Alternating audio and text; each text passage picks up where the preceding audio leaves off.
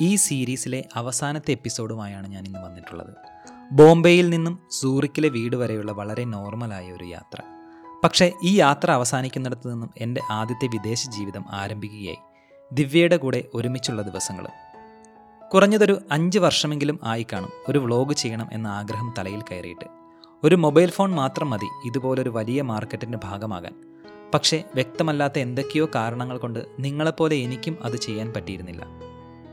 ഇത്തവണ പക്ഷേ വല്ലാത്തൊരു ചൂടായിരുന്നു. എന്തായാലും ചെയ്തിരിക്കും എന്നുറപ്പിച്ചു ആ ചൂടുകൊണ്ടാണ് ഇത്രയൊക്കെ തിരിച്ചടികളുണ്ടായിട്ടും വീണ്ടും വീഡിയോ എടുക്കാൻ ഞാൻ തുടങ്ങിയത്. മുംബൈ എയർപോർട്ടിൽ പാരീസ് ഫ്ലൈറ്റിന് വേണ്ടി കാത്തിരിക്കുമ്പോൾ മനസ്സിൽ കുറേ ചിന്തകളായിരുന്നു.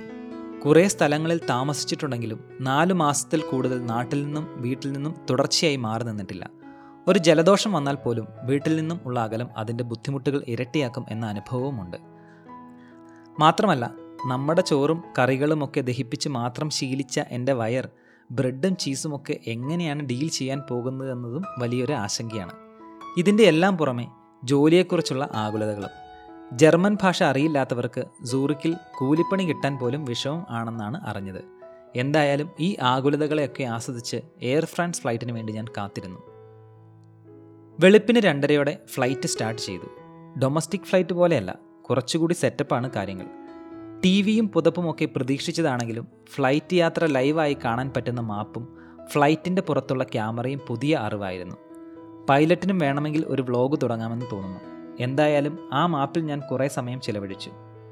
ദുബായ് വഴി ഇറാഖിന്റെയും തുർക്കിയുടെയും മുകളിലൂടെ പറന്ന് യൂറോപ്പിലെ കുറേ രാജ്യങ്ങളും കടന്ന് രാവിലെ ഏഴരയോടെ പാരീസിലെത്തും. ഫ്ലൈറ്റിന് പുറത്തുള്ള ക്യാമറയിലെ വീഡിയോ പുതിയൊരു അനുഭവം ആയിരുന്നെങ്കിലും പകൽ വെളിച്ചത്തിൽ അതൊന്ന് കാണാൻ ഞാൻ ആഗ്രഹിച്ചു. ട്രെയിനിനും ബസ്സിനും എല്ലാം ടിക്കറ്റ് ബുക്ക് ചെയ്യുമ്പോൾ എന്നും വിചാരിക്കും. മിണ്ടിയും പറഞ്ഞു ഇരിക്കാൻ അടുത്തൊരു കിളിനാദം കൂടി ഉണ്ടായിരുന്നെങ്കിലെന്ന്.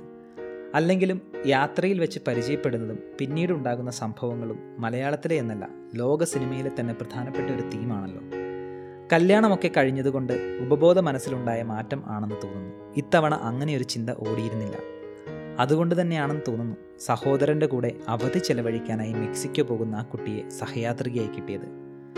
ഫ്ലൈറ്റിൽ മദ്യം കിട്ടും എന്നൊക്കെ ദിവ്യ പറഞ്ഞിരുന്നത് കൊണ്ട് ഏത് ബ്രാൻഡ് തിരഞ്ഞെടുക്കണം എത്ര പെഗ് അടിക്കണം എന്നൊക്കെ ചിന്തിച്ചിരുന്ന എനിക്ക് പതിവ് പോലെ പച്ചവെള്ളവും സാൻഡ്വിച്ചും മാത്രമാണ് കിട്ടിയത്. വില കൂടിയ രുചിയില്ലാത്ത ഭക്ഷണം കിട്ടുന്ന സ്ഥലങ്ങളിൽ ഒന്നാം സ്ഥാനം എയർപോർട്ടിനും ഫ്ലൈറ്റിനുമാണെന്ന് എനിക്ക് തോന്നിയിട്ടുണ്ട്. എല്ലാ ടെൻഷനും ക്ഷീണമായി മാറിയിരുന്നത് കൊണ്ട് പെട്ടെന്ന് ഉറങ്ങിപ്പോയി. ആദ്യമായി യൂറോപ്പ് കൺകുളിർക്കി കാണാനാണ് വിൻഡോ സീറ്റ് എടുത്തത്. ചിറകിന്റെ അടുത്തായിരുന്നെങ്കിലും എന്തെങ്കിലും കാണാൻ കിട്ടും എന്ന പ്രതീക്ഷ ഉണ്ടായിരുന്നതുകൊണ്ട് അലാറമൊക്കെ വച്ചിരുന്നു. പക്ഷേ ഭൂമി തിരിയുന്നതിന്റെ എതിർദിശയിൽ ആയിരുന്നു യാത്ര എന്നതുകൊണ്ട് സമയത്തിന്റെ കാര്യത്തിൽ ആകപ്പാട് കൺഫ്യൂഷനായിപ്പോയി.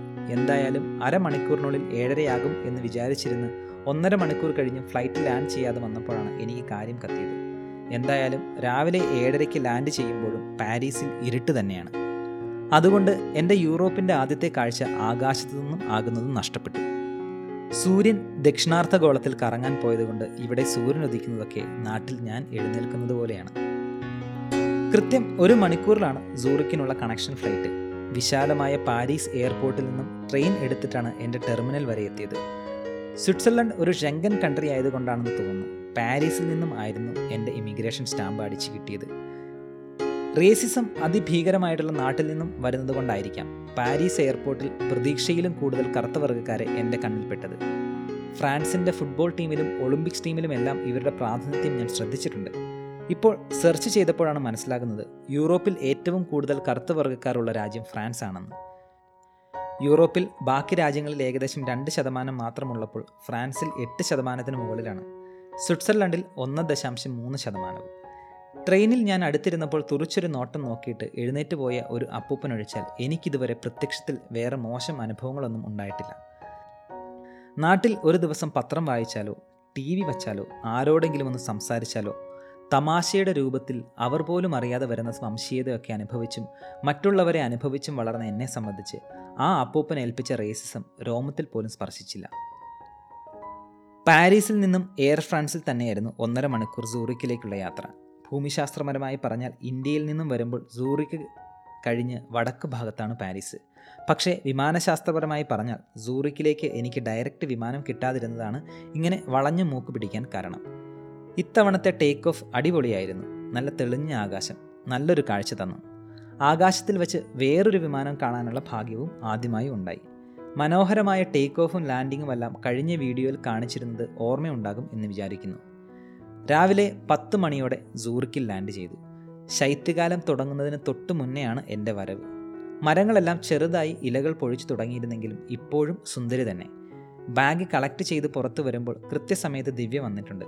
അടുത്ത നാല് ദിവസത്തേക്ക് അവധി എടുത്തിരിക്കുകയാണ്. സൂറിക്കിൽ ജീവിക്കുവാനുള്ള അടിസ്ഥാന കാര്യങ്ങൾ പരിചയപ്പെടുത്തുക കുറേ പേപ്പർ വർക്കുകൾ ചെയ്യുക ഇതൊക്കെയാണ് പ്ലാനുകൾ.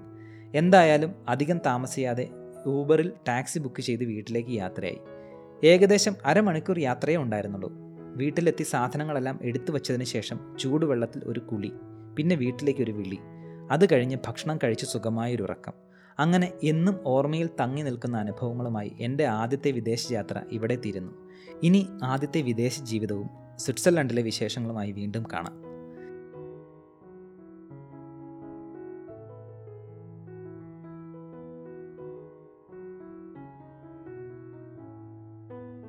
ജീവിക്കാൻ ഏറ്റവും ചിലവേറിയ ലോകത്തിലെ സിറ്റികളിൽ ഒന്നായ സൂറിക്കിലെ കാഴ്ചകൾ. ലോകത്തിലെ ഏറ്റവും മികച്ച യൂണിവേഴ്സിറ്റികളായ ഇ ടി എച്ചിലേക്കും ഇ പി എഫ് എല്ലിലേക്കുമുള്ള വിസിറ്റ്. സ്വിറ്റ്സർലൻഡുകാരോടൊപ്പം നടത്തിയ സ്നോ ഹൈക്കും റാക്ലറ്റ് പാർട്ടിയും. സ്വിറ്റ്സർലൻഡിലെ ഒരു ഹൗസ് വാമിങ് നിക്കോളാസ് കൂട്ടുകാരിയുടെ കൂടെ ജീവിക്കാനായി സ്വന്തമായി പണിയുന്ന വീട്. രഞ്ജിത്തിന്റെയും കൂട്ടുകാരുടെയും കൂടെ നടത്തിയ സ്നോ ഹൈക്ക്. ക്രിസ്മസ് മാർക്കറ്റുകൾ. അങ്ങനെ ഒത്തിരി വിശേഷങ്ങൾ പറയാനുണ്ട്.